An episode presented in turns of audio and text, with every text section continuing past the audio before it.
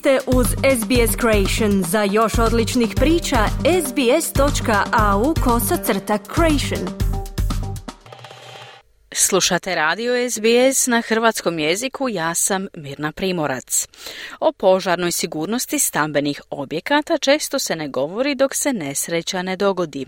Da biste bili sigurni i da bi spriječili požare, trebate poznavati rizike i poduzeti sve potrebne mjere kako bi požari bili spriječeni. Ovo tjedni vodič za useljenike otkriva što napraviti kako biste spriječili požar u vašem domu. Iako se većina požara stambenih objekata može spriječiti, nije potrebno mnogo kako bi se oni dogodili. Posljedice požara mogu biti razarajuće. Najmanji plamen može dovesti do razornih oštećenja ili čak gubitka ljudskih života.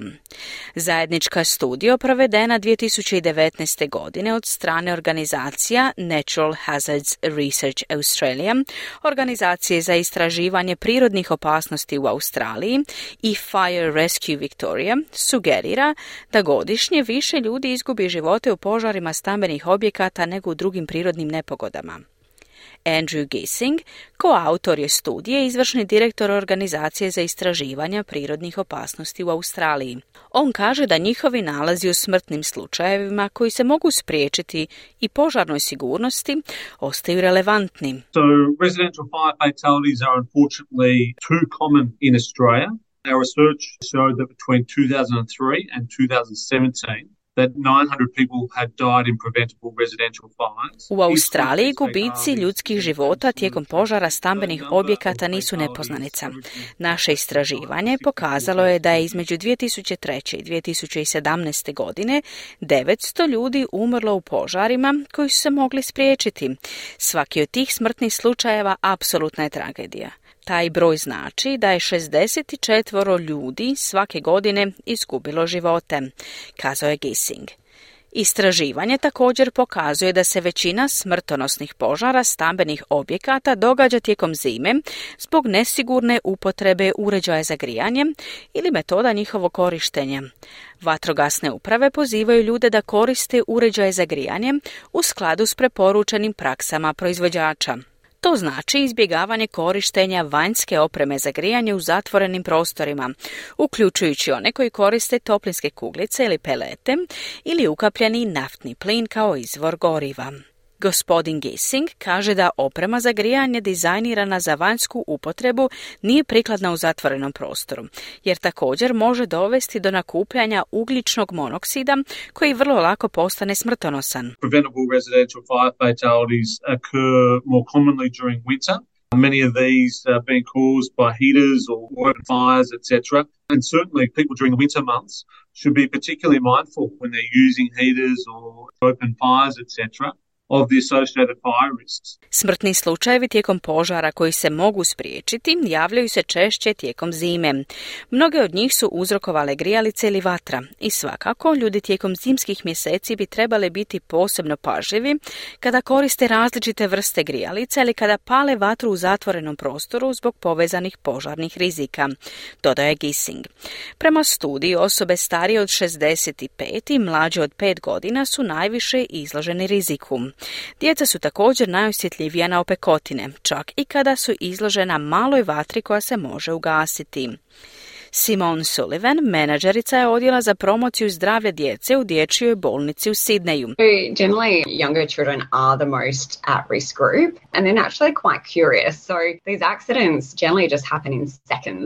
And unfortunately, children, their skin tends to be thinner than adults, which actually means that when they do get Općenito, mala djeca su najviše izložena riziku i prirodno su poprilično znati željna. Dakle, ove se nesreće uglavnom događaju u sekundi. I nažalost, dječja koža ima tendenciju da bude tanja od kože odrasle osobe, što zapravo znači da su njihove opekotine puno dublje, kazala je Sullivan. Uređaj za grijanje uglavnom su povezani s požarima stambenih objekata, ali gospodin Gissing naglašava da često kombinacija rizičnih faktora dovodi do požara. Most preventable residential fires resulting in fatalities were caused by cigarettes, electrical faults, heaters and open fires. But I think a key point is that when we think about risk factors, the research certainly shows that there is not just one dominant risk Najviše stambenih požara koji su lako mogli biti spriječeni, a koji su rezultirali smrtnim slučajevima uzrokovano je cigaretama, neispravnim elektroničkim uređajima, različitim grijalicama i otvorenom vatrom. Ali zaključak ovog istraživanja je da je mnogo faktora utječe na požare stambenih objekata. Kada pogledamo žrtve stambenih požara, često je postojalo zajedničko pojavljivanje niza različitih čimbenika koji su okruživali te pojedince, njihovo ponašanje i njihovo okruženje, kazao je Gising. On dodaje da osnovne prakse zaštite od požara, poput ispravnog alarma za dim, plana za evakuaciju u slučaju požara i nadziranje bilo kakvog otvorenog plamena, može uveliko pomoći. Mark Halverson, izvršni je menadžer za sigurnost požara u službama za vatrogasne i hitne službe u Queenslandu.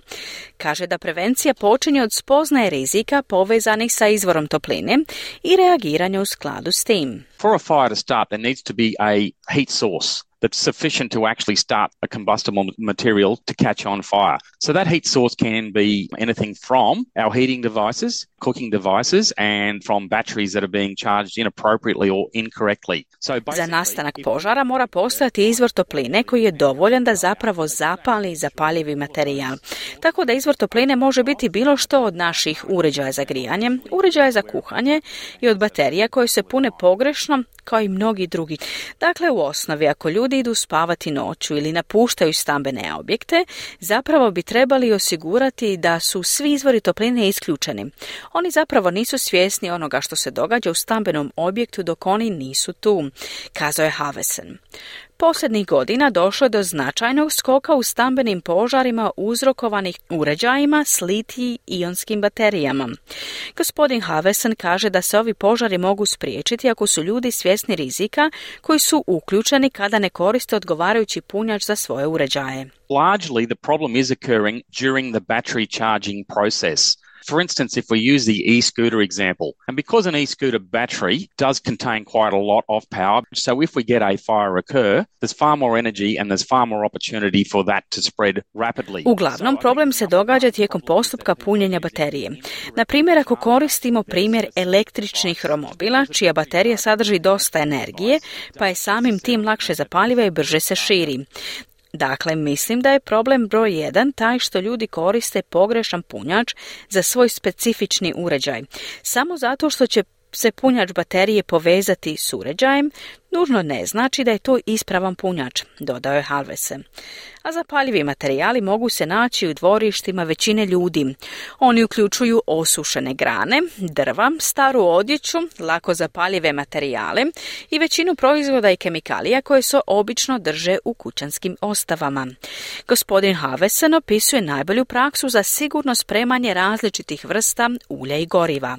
If they are needed to be stored, for instance, motor mower fuel or fuel for other vehicles, they should be in a proper container for fuel and then stored away from other devices and certainly away from excess heat. And I think another key factor is fuels and fertilizers just don't mix well at all. Ako ih je potrebno sigurno spremiti, kao na primjer goriva za motorne kosilice ili goriva za druga vozila, oni bi trebali biti u odgovarajućem spremniku za gorivo, a zatim sklonjeni dalje od drugih uređaja i izvora topline.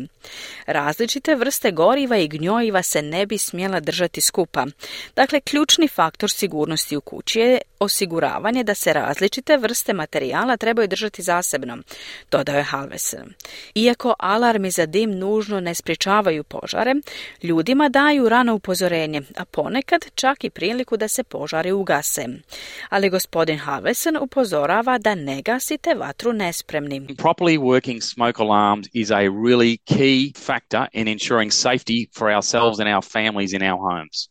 And if people are confident and have the right equipment to extinguish that fire, then by all means that gives them the opportunity. But I would strongly suggest that if people are not Imati ispravne alarme za dim zaista je ključni čimbenik u osiguravanju sigurnosti za sebe i obitelji u našim domovima.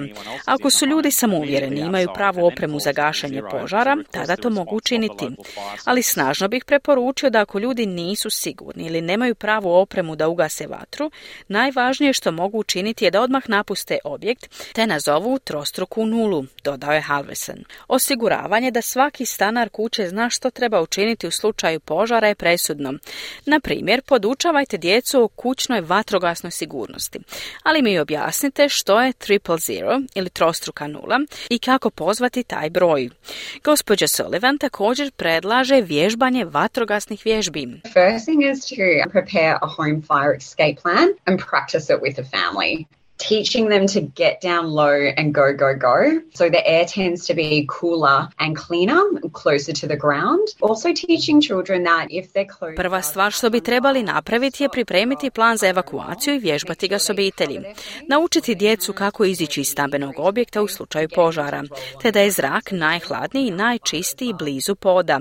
I također podučiti djecu što napraviti ukoliko im se odjeća zapali, a to je leći na pod i valjati se dok se plamen ne ugasi, te paziti da prekriju lice rukama kako bi izbjegli ozljede lica, kazala Sullivan. Razgovor sa djecom o prevenciji požara može biti zastrašujući.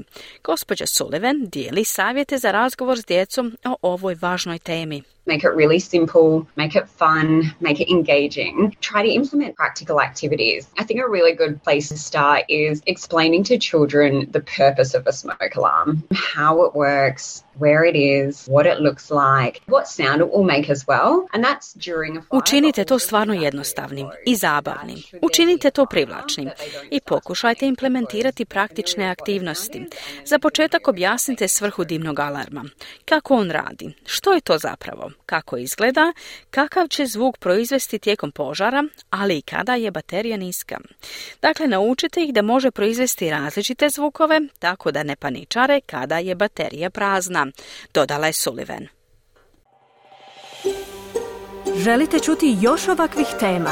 Slušajte nas na Apple Podcast, Google Podcast, Spotify ili gdje god vi nalazite podcaste.